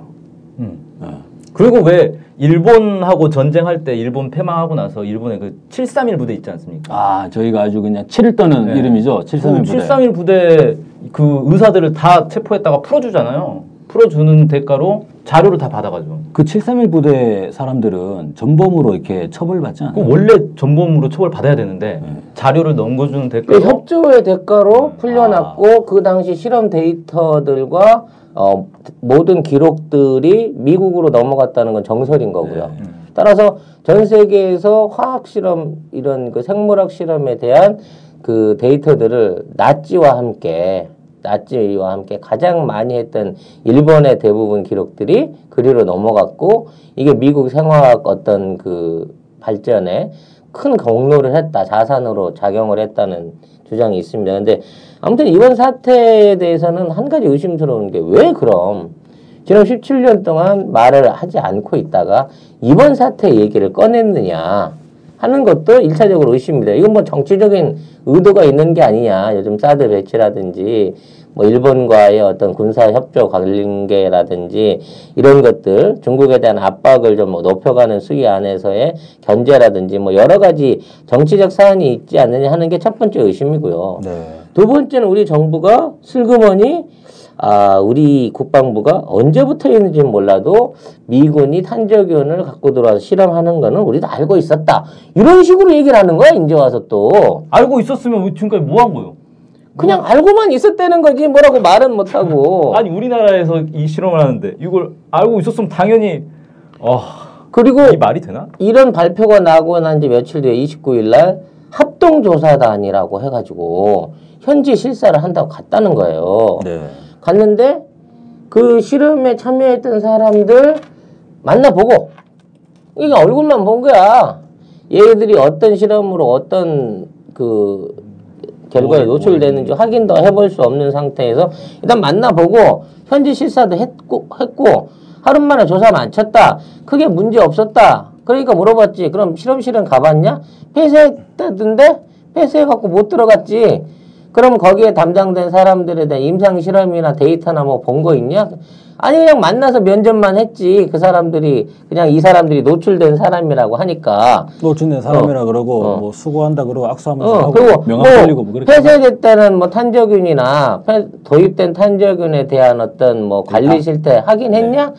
그건 모르지. 걔네들이 이미 다 폐기를 했다 그러는데 어떻게 알아? 뭐하러 간 거야 그럼 도대체? 뭐하러 간 거야? 우리나라 질병관리본부라고 하는 놈들은 거기 가갖고 그냥 모처럼 미군 경내 한번 구경 갔다 온 걸로 만족하려고 간 거야. 뭐 한 거야? 아니 저는 미군 애들이 오라고 해서 간것 같고요. 그냥 오란 거에서 간 그리고 거지. 이제 다시 돌아가라고 해서 온 것 같아요. 음. 네. 그런 그런 짓거리를 한 질병 질병관리본부가 메르스 의심 환자 들어왔다 그러니까 너 씨 의심 환자 맞아? 너 이거 만일에 의심 환자 아니면은 너 병원에서 너 책임져? 이따위 소리나 하고 있고 말이죠. 어? 아 높은 사람 부를 거야 씨 빨리 검사 안 해주면은 너 뭐가지 자를 거야 그러니까 그새서 부랴부랴 알아서 그럼 내가 정밀 검사 해줄게 해가지고 했더니 메르스 맞다. 메르스 맞다 예. 이렇게 된 거 아닙니까? 우리나라는 이 피해자가 입증을 해줘야 돼요. 나 메르스라는 걸 자기가 입증해야 돼. 어, 이- 완전히 뭐 이런 나라가 다 있어. 그럼 만약에 초기에 초기에 그 환자분이 계속적으로 이 검사를 요구하지 않고 그냥 감기인가 보다 하고 그냥 만약에 누워 그냥 있었으면. 집에 돌아갔다면 내지는 다른 병원을 계속 전전했다면 그러면 야 그리고 또한 지금 그런 분이 또 어디선가 계실지도 모르는 아니죠. 거예요. 그 당시에 두 번째 병원에서 그 환자를 붙들고 네. 질, 질병본부에 페널티를 각오해 가면서 네. 처음에 1차 실험에서는 음성으로 나왔으니까 다시 재, 재검사를 해서라도 그 메르스 환자임을 첫 번째 확- 확진자임을 밝혀낸 의사의 공이 없었다 그러면 지금도 이 환자는 그렇죠. 계속 이름 없이 떠돌아 다니면서 수없이 많은 감염자를 내놓고 네. 정작 본인도 뭐 병 이름도 모르는 상태에서 돌아가셨을 거란 말이에요. 네. 지금 이 환자 지금 호흡기 꽂고 있잖아요. 아유. 게다가 지금 메르스 환자 메르스 감기가 문제가 되는 게 고령자분들 고령자분들이 그러다 보니까 사실 또 노약자와 어린이들이 우려가 되지 않습니까? 건장한 사람들이 메르스에 걸려가지고 갑자기 사망하고 이런 경우는 아직까지 국내에는 보도되지 않고 있습니다만 그런 노약자들을 실제로 좀 면역 체계가 약한 분들 그런 사람들이 상당히 좀 위험하지 않나. 근데 작년에 발생했던 메르스의 그 형태를 보면 참 이상한 게 오히려 사, 3, 40대 네. 중장년층에서 감염률과 사망률이 높게 나왔다고 하거든요. 중동 중동 지역에서는 어, 아. 그러니까 이게 이게 정말 메르스일까? 변종이거나 뭐 이게 변종이 아니라면 뭐 요건 좀 비약일 수도 있지만 이게 혹시 호흡기 탄저병이 아닐까 하는 생각을 하게 되는 거예요. 음, 이 시기가 너무 미묘한 거라. 그러니까 이 호흡기 탄저병을 미군이 실험을 하다가 이게 일부가 평택이나 오산에서 빠져나간 것들이 아, 그 또 오산하고 평택이 예, 또 가깝네. 오산, 평택, 수원 쪽에서 감염자를 만들어내고 있는 상황을 파악을 하고 얘네들이 이거를 미리 자기네들은 시- 안전하게 실험을 해서 끝냈다는 걸로 꺼낸 거고 사실 우리는 지금 메르스 균이라고 잡고 있는 이 병원군 자체가 실제 메르스 원종인지 변종인지 유전자 채취를 통한 실험도 아직 발표를 못 하고 있잖아 이 긴 시간 동안. 그러니까 뭔가 확진 판정은 확진 판정은 뭐 유전자 키트 검사를 하고 한다고 하는데 구체적으로 이 유전자 키트 안에서 보여지는 이 메르스의 종자가 실제 메르스인지 혹시 변형된 탄저병은 아닌지 이거에 대한 연관성도 상당히 그 음모론적인 면에서 드러나고 있는 부분이 있다는 얘기예요. 지금 전문가 발언은 이렇게 되는 거죠. 대체적인 유전 코드를 봤을 때 메르스로 보인다. 근데 이게 정확한 메르스인지 아닌지 변, 변이를 했는지 안 했는지는 전체 유전 서열이 확인이 돼야지 되고 여기는 시간이 좀 걸린다. 이런 이야기를 했죠. 그래서 일단은 뭐 대체적인 패턴이나 분위기를 보면 이거는 메르스랑 유사하다. 이렇게 좀 이제 보고 있는 것 같아요. 그러니까 아무튼 이게 하필이면 메르스가 갑자기 확산되면서 탄저균 이 문제가 딱 터져버리니까 아 이 둘 사이에 뭔가 연관성 있는 것 아닌가라는 의심이 이제 갑자기 또 들어버리는 게 있고 갑자기 들어요. 거기다가 지역도 비슷해요. 그 오산과 평택은 붙어 있잖아, 거의. 그렇죠 같은 동네인 거고 의외로 미군이 이 탄저균 이외에 신종, 변종 메르스 같은 것들을 추가로 반입을 해왔다고 하더라도 그걸 발표를 하지 않으면 우리 국민들은. 정부는 알수 없는 거 아닙니까? 그러니까 이 탄저균도 사실은 미국 내에서 배달 사고가 생겨가지고 알려진 알게. 된 거죠. 그게 17년간 뭐 저희는 그게 없었으면 알수 지금도 우리는. 몰랐겠죠. 네. 탄저균이 왔는지 안 왔는지. 마찬가지로 현재 그 저 아까 전에도 말씀 처음에도 말씀드렸다시피 메르스가 어떻게 우리나라의 슈퍼 감염자 한 분 70세 노인에게 건너와 가지고 발병이 시작됐는지 그 전개 과정도 매우 이상하죠. 이상한 이상한 상황인데다가 만일 이게 작년도에 플로리다에서 발생했던 미국형 메르스 감염에 대한 어떤 변종이나 그 종자가 어떤 실험을 위해서 우리나라에 들어왔다가 탄저병 실험과 함께 새 나가 버린 새 나가 버린 케이스가 있었다면 만일 이런 부분에 대한 문제가 밝혀지게 된다고 하면 이건 뭐 음모의 정도가 아니라 엄청난 그 국제적인 또 분쟁거리가 될 수 있는 상황이 그래서 되거든요. 정말 그 좀 이 납득이 잘 안 가는 부분은 왜 그 환자가 바이렌에 바이렌에서 들어오는 비행기에서부터 비행기에 동승한 승객과 승무원부터 먼저 역학조사가 스타트되는 게 맞을 것 같은데 병원에서부터 시작을 하는지 그게 좀잘 잠복기에는 이해가 안 가더라고요. 감염이 안 된다라고 생각하는 거예요, 이 정부는. 그러니까 근데 말 그대로 그러니까 잠복기형에는 감염이 없다고 치면 지금에 있는 의심 환자 수가 생겨날 수가 없는 거죠. 그 예, 진짜 자택에서 병원까지 오시는 과정에 대중교통을 이용했을 거 아닙니까? 그러면 그 대중교통을 이용한 사람들, 그분들은 왜 격리 대상에 들어가지 않는 것인지. 그럼 아무튼 그 이제 메르스는 메르스인데 탄저균은 이게 어떤 문제가 있냐면 단순히 질병이 그냥 넘어온 게 아니잖아요. 이건 고의적인 네. 무기가 넘어온 생, 거예요. 생물 무기인 거고 이건 국제적으로 금지된 어, 무기란 말이죠. 금지된 무기가 우리한테 알려지지도 않고 그냥 들어왔어요 한국에. 그렇죠. 이건 환자가 들어온 게 아니라 균이 들어왔기 때문에. 음. 그리고 한, 정부에게 다른 거죠. 정부에게 네. 통보도 하지 않았고 사고도 이것도 공개가 됐으니까 우리가 알았지. 안 그러면 또 전혀 모르는 상태에서 어 오산에서 이런 일이 있었는지 아무도 모르는 상태에서 그렇죠. 미군. 미군 애들이 사고 쳐가지고 이건 이제 이렇게 되는 거지. 그러면 이거는 국제법 위반 아니냐는 거예요. 어, 국, 이 국제기구에서 금지된 생물 무기를 마음대로 반입해서 실어. WTO 규정에는 생탄저균을 옮기게 되면 그쪽 국가와 WTO에 모두 통보를 하게 돼 있다고 합니다. 그러니까 이거는 WTO 국제 규정을 어긴 거기도 하고요. 근데 이제 이 부분에 대해서 합법화 뭐 불법을 얘기할 수 없는 게 우리 쇼파 그 규정 구조에 예, 미합중국의 군사 화물에 대해서는 한국 정부가 통관이나 검역을 할 수 없다라는 규정이 있기 때문에 네. 군사 시설로 가는 모든 화물 뭐 이런 것들뿐만이 아니라 단순한 그 일반 화물들까지도 우리 정부는 미군 부대로 들어가는 어떤 화물도 검역하거나 검사해 볼 수 있는 그 권리가 권리가 없는 거예요. 사실상 주한미군 기지가 거의 미국 영토로 그렇게 뭐 그렇죠. 인식이 되는 상황이지 아니? 그게 그 요, 요금이나 그 배달 체계도 네. 국내 요금 체계가 적용된다나요? 그렇죠. 미국 내에서. 미국 네. 내에서. 그러니까 미국 땅으로 그 페덱스는 네. 돼 있는 거야 계산이 그러니까 특별한 어떤 그 특수 조치나 어떤 검역이나 통관 과정을 거치지 않고 필요가 없는 어, 거죠. 그냥 비행기에 실어서 그냥 슉 택배 택배 보내듯이 네. 그대로 온 거예요. 그러니까 이게 미국의 그 주한미군들이 들어올 때 요즘 그런 문제가 많이 있다고 하더라고요.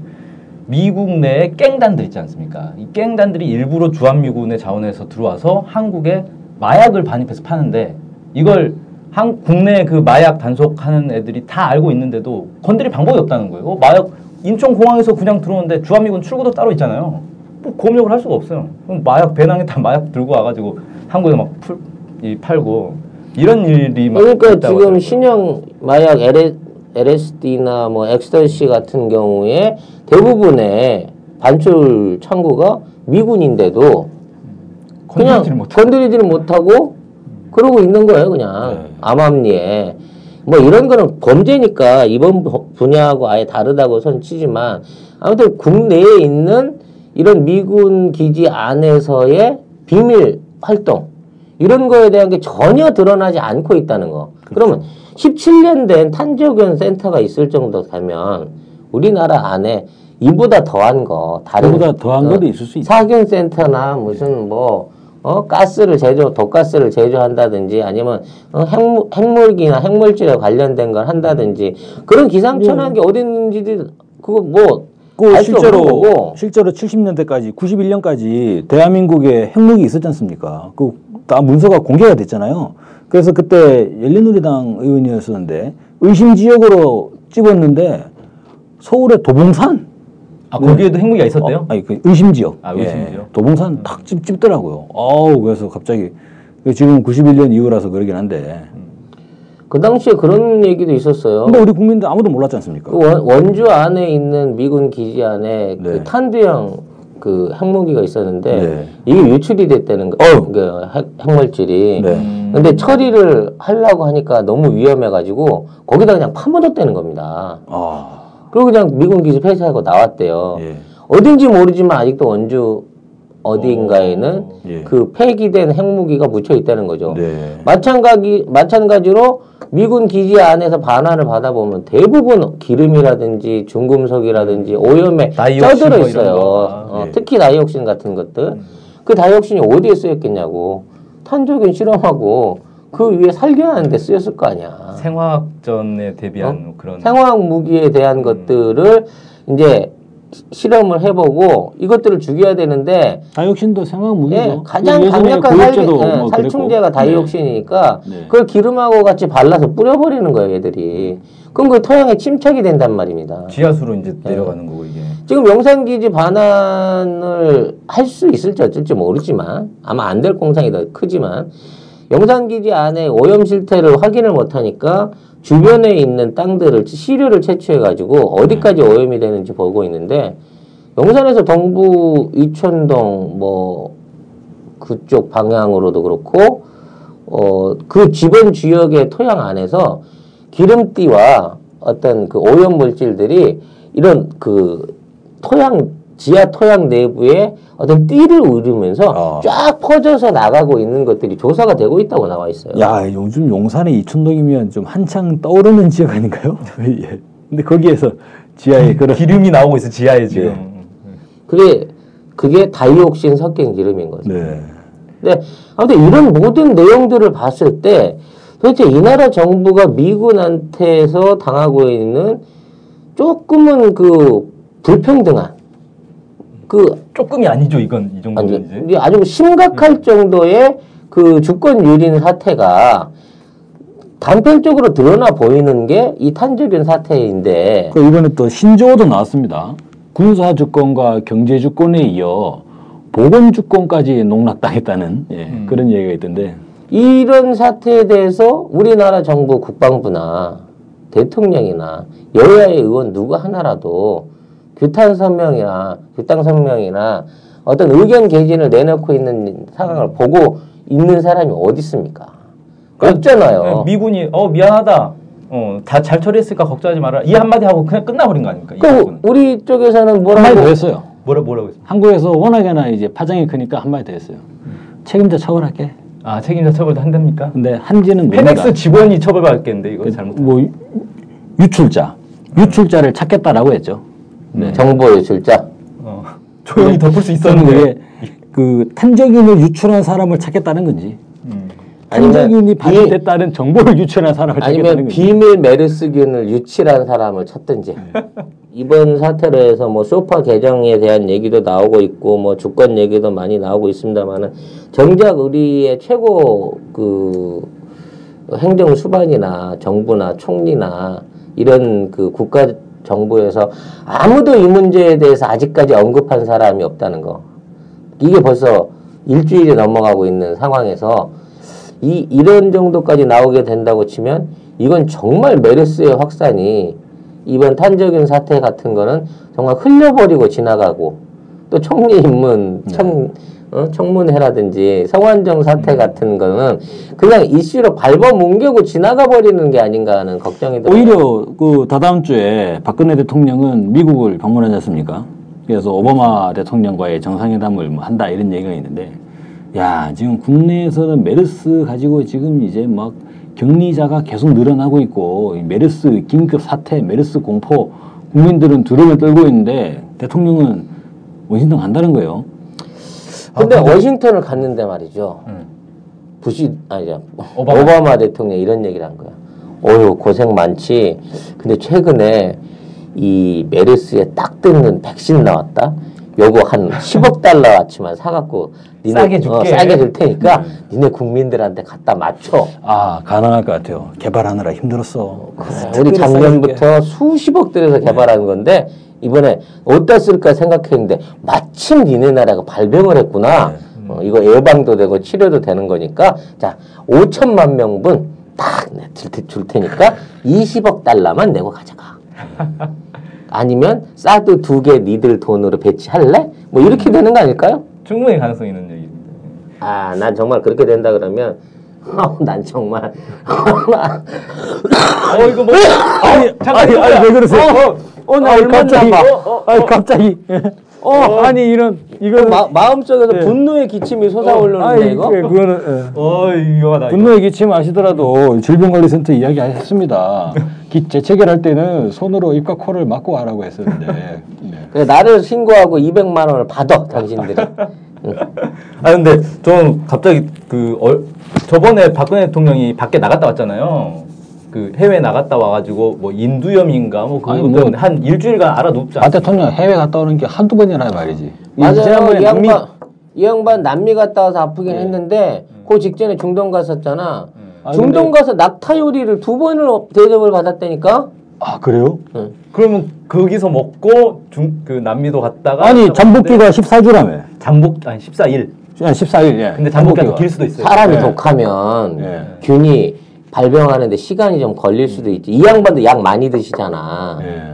그러니까 아무래도 어, 저항력이 남달려 갖고 좀 오래 걸렸을 수도 있지. 그럼 우리나라의 최 최초 슈퍼 슈퍼 전파자가 딴 사람일 수. 딴 사람일 수도 있다는 얘기가 나오지 않아? 그거 오바마한테 없는 거 아닌가요 이거? 오바마 만나면? 그럼 못 만나는 거지 뭐. 이 비닐 커튼 쳐놓고 만나겠지 그렇게 되면. 아, 아무튼 오늘도 두 가지 균 두 가지 갖고 얘기를 하면서 한 시간 반이 훌쩍 넘었는데요. 이 두 가지의 공통점은 그겁니다. 이 국민의 목숨은 경각에 달려 있는데 정작 국민을 보호하고 대변에 대해 해줘야 될 정부는 모른 척하고 덮어지기를 기다리고 이런 부분에 대해서 항의하는 국민을 괴담 유포자로 탄압을 하고 있어요. 이 사태에 대해서 짜증을 내는 것 같아요. 예. 그러니까, 아, 막, 왜 이러냐. 별거 아니라는데 좀좀 조용히.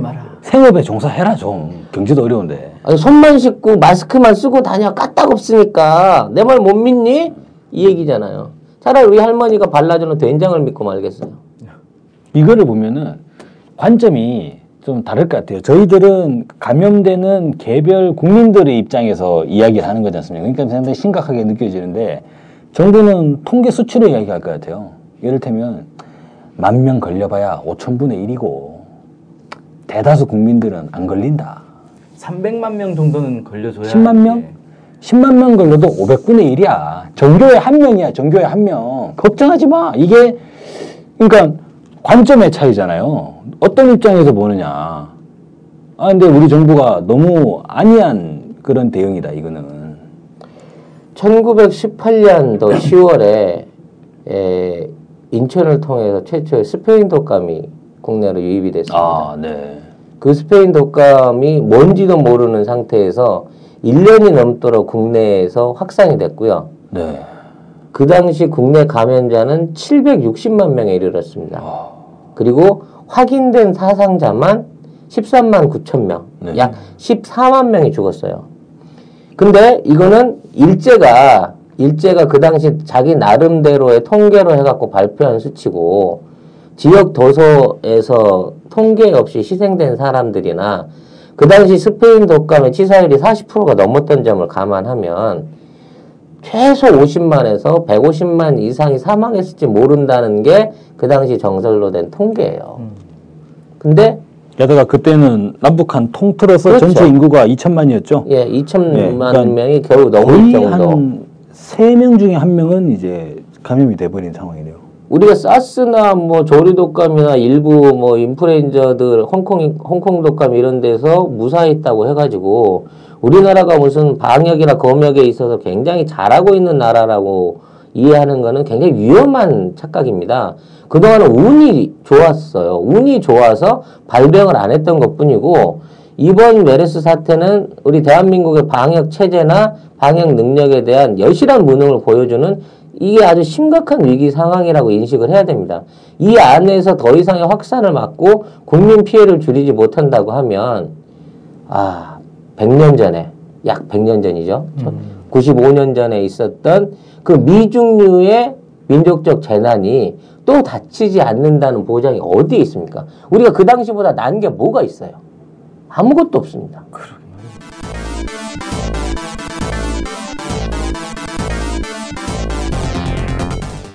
하느님이 보호하사 네. 이 메르스 사태가 큰 피해를 일으키지 않고 무사히 가라앉기를 기도하는 수밖에 없을 것 같습니다. 그리고 정말 마스크 열심히 하고 손 열심히 씻고 사람 많이 모이는데 가지 마시고 기침 나면 스스로 빨리 병원 가시고 우리 국민이 해- 해서 살아남을 수 있는 길은 이거밖에 없네요. 믿을 사람이 없고 믿을 정부가 없는 게 오늘날 현실인 것 같습니다. 정부는 분명히 있는데 도대체 이 국민들은 정부로부터 어떤 보호를 받고 있는가? 어, 치사율 40%나 된다는 메르스가 확산되고 있는데 정부에서는 아직 감염자 숫자 많지 않기 때문에 비상 상황은 아니다.